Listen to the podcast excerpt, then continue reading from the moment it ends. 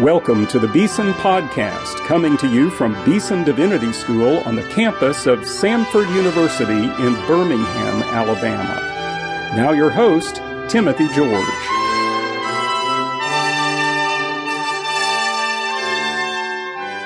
Welcome to today's Beeson Podcast. Well, I'm here in New York City and I have the privilege of talking to Eric Metaxas. Welcome, Eric, to the Beeson Podcast. Well, let me begin uh, by correcting you and saying, no, no, no, it is I who have the privilege of speaking with you. And I mean that sincerely. I'm so happy that you're here in New York City, despite the rain and the cold. Thank you, Eric. Well, you know, there's probably not a single person listening to my voice who doesn't know who Eric Metaxas is. But just in case you're a first time listener, you never heard of Eric Metaxas, he is a New York Times number one best selling author of a fabulous book, Bonhoeffer, pastor, martyr, prophet, spy. He also is a voice on Breakpoint. He also has done so many other things and written so many other things. I'm even leaving out Veggie Tales, Eric. Whatever you do, don't mention Veggie Tales. Okay. Oh, Thank you. My goodness. Uh, anyway, he's a friend. He's also a member of the Manhattan Declaration uh, Board. Uh, we, we have been together on a number of occasions, and we're here today to talk primarily about his brand new book, hot off the press, called Miracles. Yes. You've written a new book, Eric, Miracles. Yes, and you realize uh, it's embarrassing to say this of somebody that I revere, but C.S. Lewis stole this title from me in 1947, years before I was born. I don't know how he did that, but he did. Um, actually, I should say that um, to write a book on miracles with the title Miracles, you know, the first thing to do is be embarrassed because you're stealing C.S. Lewis's title. But the book is so different from mm-hmm. Lewis's book mm-hmm. that I don't feel uh, as embarrassed as I might. It really is. It's it's it's dramatically different. He was writing I would say probably to an academic mm-hmm. uh, readership, and my book is more geared toward a, a, popular audience. Your book is filled with wonderful stories, miracle stories.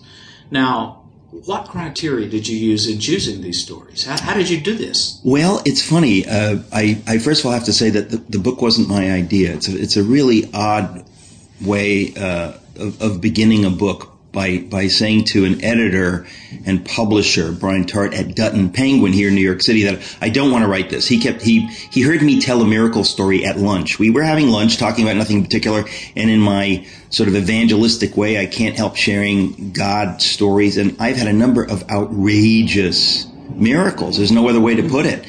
And so I shared one or two with him, and he just said, "You've got to write a book on miracles. Everybody's interested in this idea." And he pursued me really for a year and I'm not used to being pursued by, by uh, publishers. And I kept saying, no, I don't know what I would write about. And finally, uh, he persuaded me, uh, and my wife thought I should write about it. And so I thought, okay, I guess I'll just write about what I want to write about. I've got a lot of thoughts on my mind about the miraculous, about faith, about the intersection of uh, faith and science, and let me just see what comes out. So I, I began to write, and I knew that I'd have some miracle stories in the book.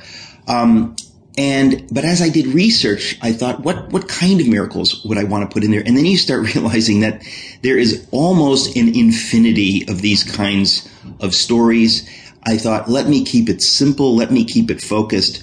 I will only put stories in that either happened to me personally. There's a couple in there that happened mm-hmm. to me personally, or that happened to people that I know personally. Most of them are close friends. I thought if I keep it focused this way, in a way, it'll have something of a biographical feel because I'm talking about people that I know.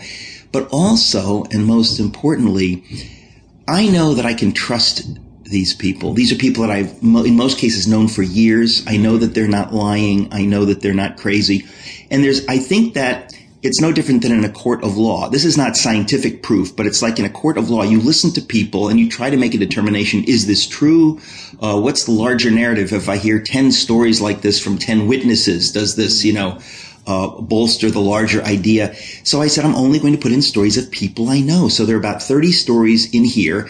And really the, um, other criteria are that I said they have to sound like a good story. In other words, I, I, I heard a number of stories that were in a way amazing miracles, but when you try to tell it, mm. it just doesn't come across. It's like, okay, it does, it somehow it doesn't, it's, I realize that in most cases, it's the details of mm. the story. Mm. Um, so it had to, because I was writing a book and because I care about storytelling, I said, I want these stories, most of them to be the kinds of stories that, that, that, come across as a story, as something that you tell somebody and they'd say, oh my goodness, that's incredible.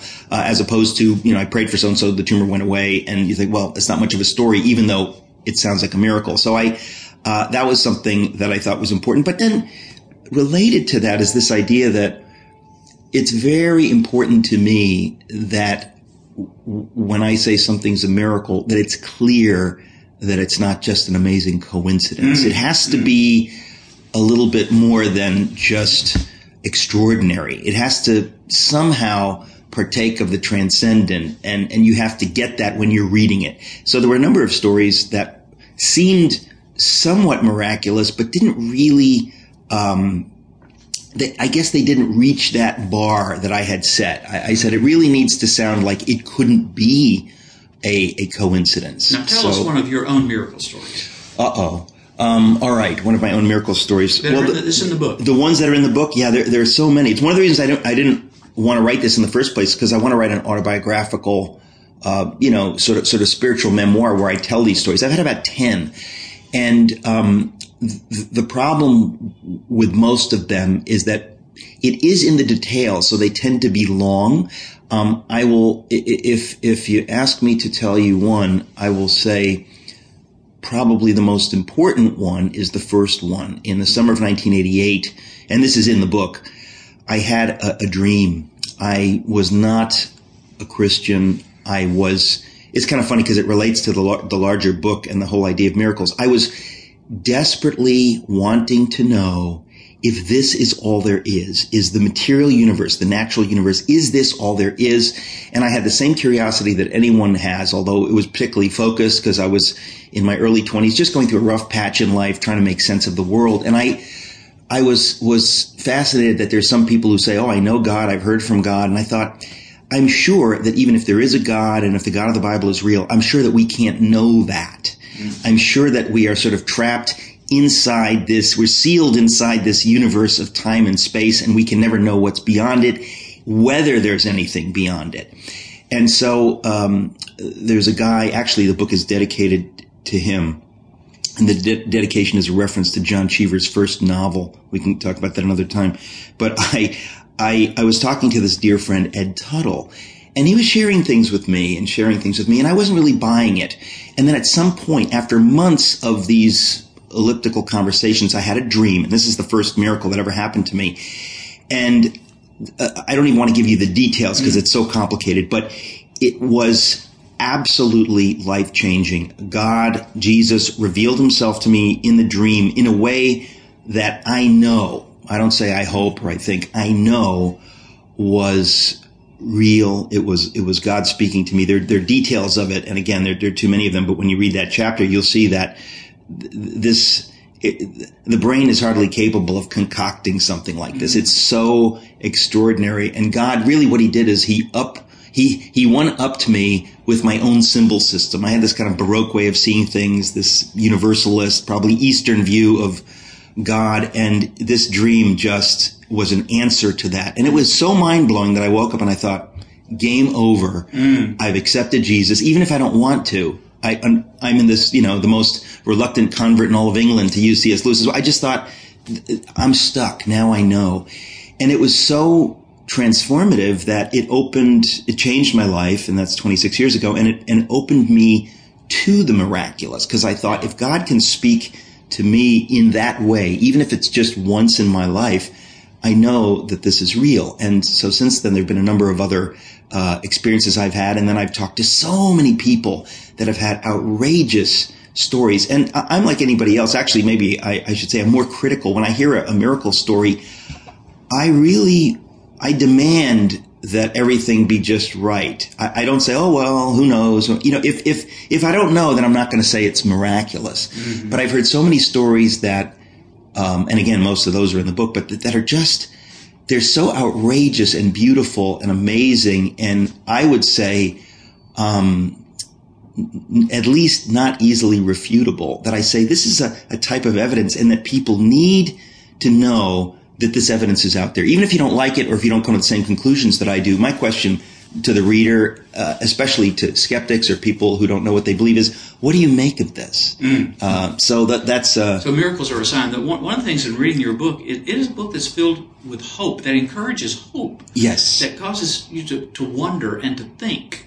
Is there a God out there who messes right. with our lives? That's well. That, see, that's the thing, and and also to know what the limits are. And you know, with a lot of my books, I direct them in both directions simultaneously. There are people who are sneeringly skeptical of God, of anything beyond this world. And to those people, I say, I have nothing to say to you. If you're sneeringly dismissive, as many of the activist atheists are, I really have nothing to say. It's not about, you know, doubtful disputations and arguments and things. If you want to believe, I, I have nothing to sell. Either this is true or it's not. It's kind of like arguing about the periodical table. Uh, you know, basically, there it is. If you don't like it, what can I do for you? It's that's what science has led us to. And I think that we're talking about things here that, um, you know, if if if you have an open mind, most people have an open mind. I say let's let's discuss these things, and then there are people. Well, okay, so people on one side that sneer at this. Then there's most people in the middle have an open mind. They're not sure what they believe. But then there are people who are too gullible. They're, they're, they're too quick to say that was the Lord or something. And I say, wait a minute.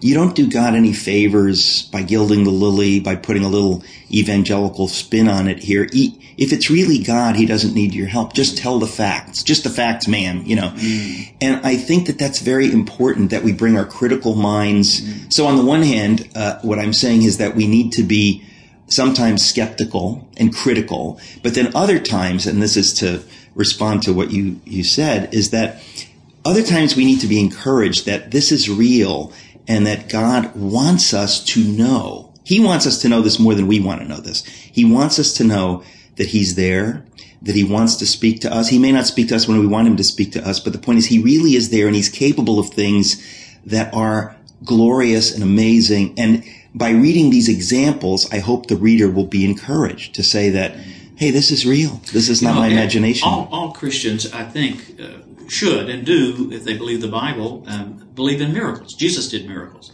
But a lot of people say that was way back there. Right. It's not today. Right. But but you have a sense that miracles really do and can and are happening. Well, but this is the whole thing: is that what can you do? You know, if if, if uh, I go into the other room and I meet Abraham Lincoln, right? people can laugh at me, but I mean, I'm stuck with what's happened to me. And so if, if I have experienced the miraculous, and again, people can judge for themselves by reading my stories, but it seems so clear to me that I'm stuck with this. And so the question is now, what do you do with it? What does it do to one's theology? Mm. It forces me to say that perhaps God is not in the business of parting the Red Sea. Perhaps uh, God is not in the business of, of making axe heads float. But all I can say is he is in the business of doing this thing and that thing and these things that I have seen and talked to people about.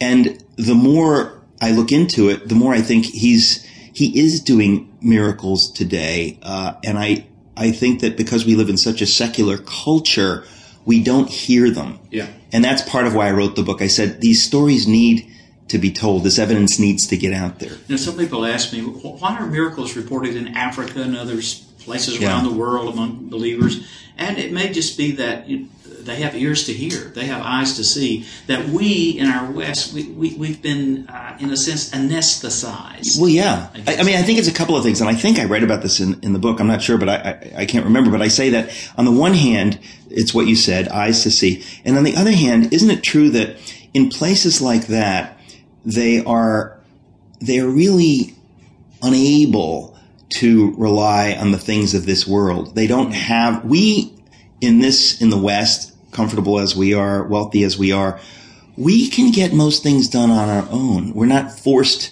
to, to, you know, to, to depend on God in this kind of utter way. I think that's part of it. I really do think that's part of it. But I think another big thing that I, I say over and over in the book is that we have to be comfortable when our answer is, I don't know. We don't feel, we shouldn't feel that I have to have an answer. I've got to have yeah. some Christian theologically correct answer. If the answer is, I don't know, let's be honest. I think God, you know, wants us to be honest and to say, I don't know. Let me tell you what I do know, but I'm not going to pretend I have some easy answer. And so I do deal with the hard questions about miracles. People say, you know, how can a good God allow suffering? You say he healed that person or that person. Well, what about these people? And what about that person? There's a story in the book, an amazing story happened right here in New York. A friend of mine heard the voice of God while she was in the Twin Towers while they were being attacked and God spoke to her and said, don't go that way, go that way. And she left her colleague and went in a different direction. She lived.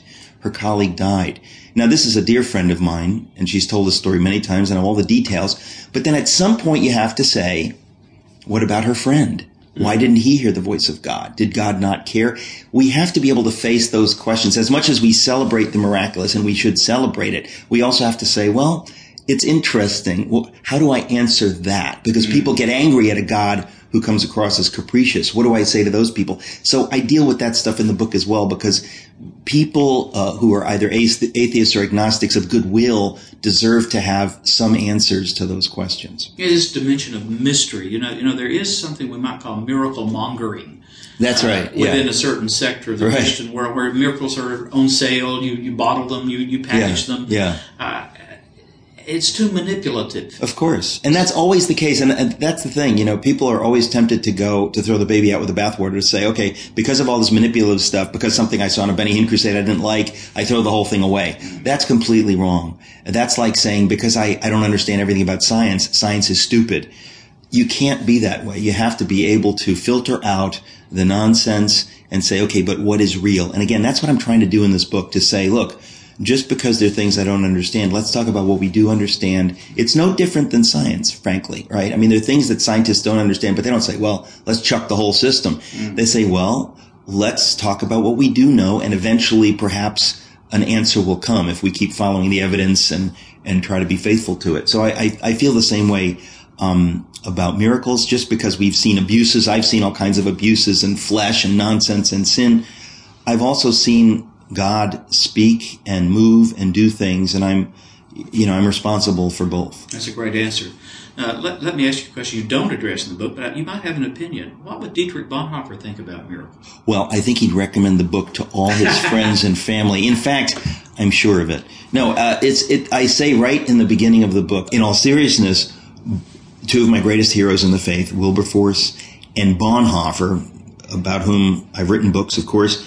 Um, don't seem to write anything about the miraculous, which mm. proves that we don't need to worry if we haven't experienced it. It doesn't mean that we are a second rate Christian. Uh, the two of these great heroes of the faith don't seem to have dealt with much in the way of the miraculous. And so I think that it's a great caution for us to say mm. that God is God and he communicates to all of us in different ways. To some of us, it's very subtle. Uh, to some of it's it's it's so subtle that you, you you hardly know it's the Lord. And I think I look at the life of Bonhoeffer and the life of Wilberforce. It's clear that God directed them and guided them, but but it doesn't seem to have been in ways that would have would have made uh, their way into the book. You know, and so I think that that's a it's a helpful corrective to, to people who say everyone's got to experience the miraculous. Now that being said, I would say everyone ought to want to experience the miraculous because um, God often wants to speak to us, and it's it's there's so many different ways that He can speak to us. That's another thing that I find interesting is that it's not just because I read it this way, it's got to happen this way or this way. And in the book, I try to give a breadth of ways that God communicates. Sometimes it's through um, uh, circumstances. Sometimes it's an audible voice. Sometimes it's an inner knowing a voice. Uh, sometimes there's angelic involvement. Uh, th- there's so many different things, and I, I said I want to put this this array of things in the book so people know that God is God. He doesn't necessarily yeah. do things the way we expect. And of course, there are dreams and visions. We serve a great and mighty and mysterious God, and what you're calling for, I think, is uh, to be open to this reality.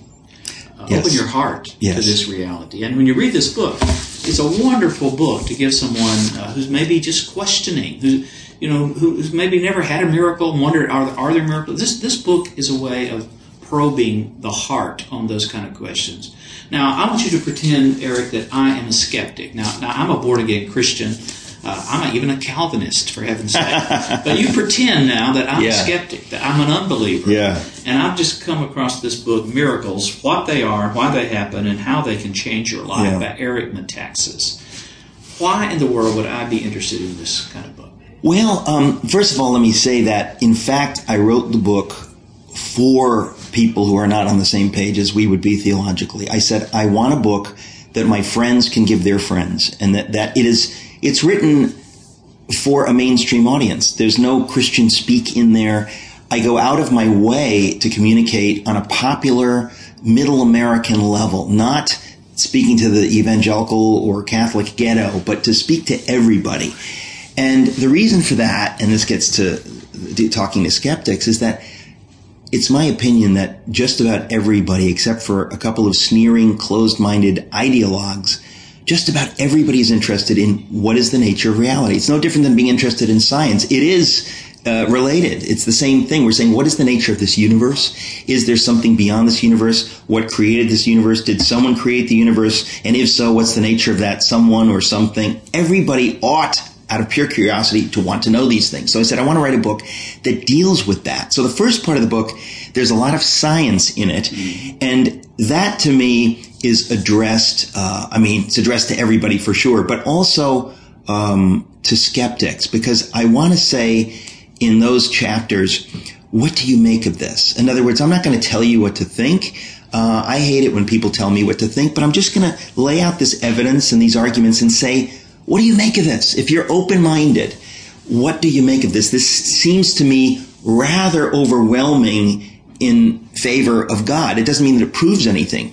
Um, the chapters on science, I talk about the compatibility of science and faith, and the idea that science and faith are incompatible is absolutely one of the most foul lies ever to creep into culture. It is a, it's a pure lie the God of the Bible, if he exists, is a God of science, history, facts, evidence, truth. The idea that somehow faith is at odds with with uh, with science and, and what we can know via science, it's just ridiculous. And so I talk about that. I talk about a number of incredibly prominent scientists who were very serious about God, and even if they weren't uh, devout, who had a very deep respect for the point of view that says there's something beyond this world. There's a creator who created the universe. And then there are two chapters where I talk, and this is really, it was stunning to me. I talk about the so-called fine-tuned universe, this evidence that scientists, science gives us, forget about theologians and pastors and, and science is telling us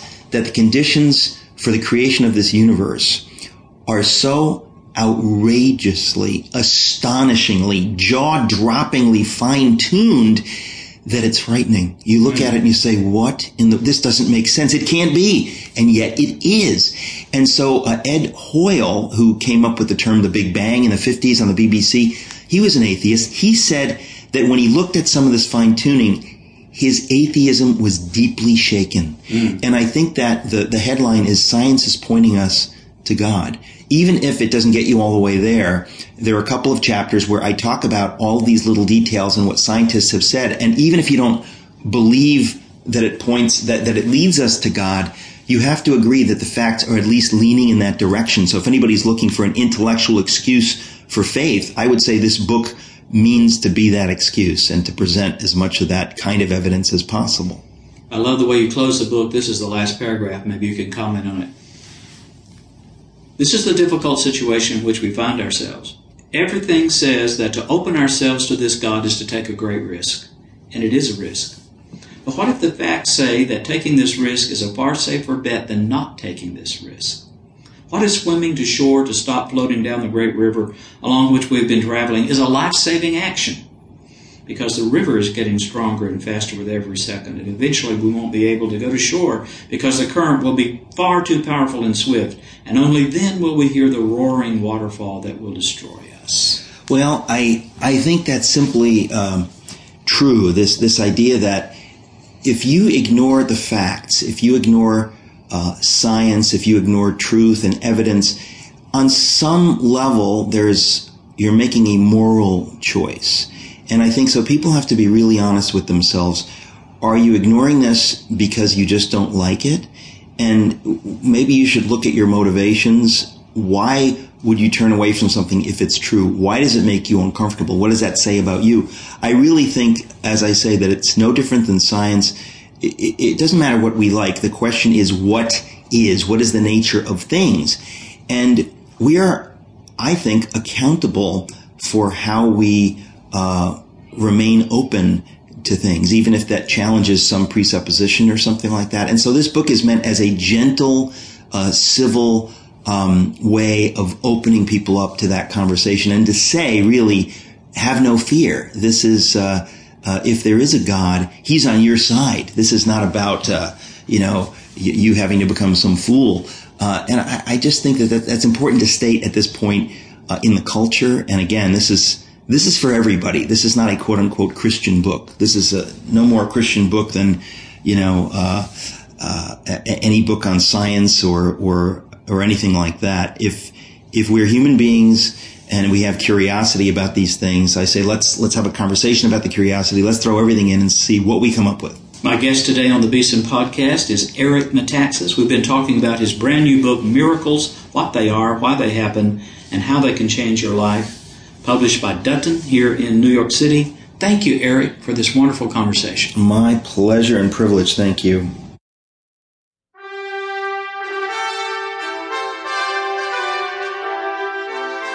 You've been listening to the Beeson Podcast with host Timothy George. You can subscribe to the Beeson Podcast at our website, beesondivinity.com. Beeson Divinity School is an interdenominational evangelical divinity school training men and women in the service of Jesus Christ. We pray that this podcast will aid and encourage your work, and we hope you will listen to each upcoming edition of the Beeson Podcast.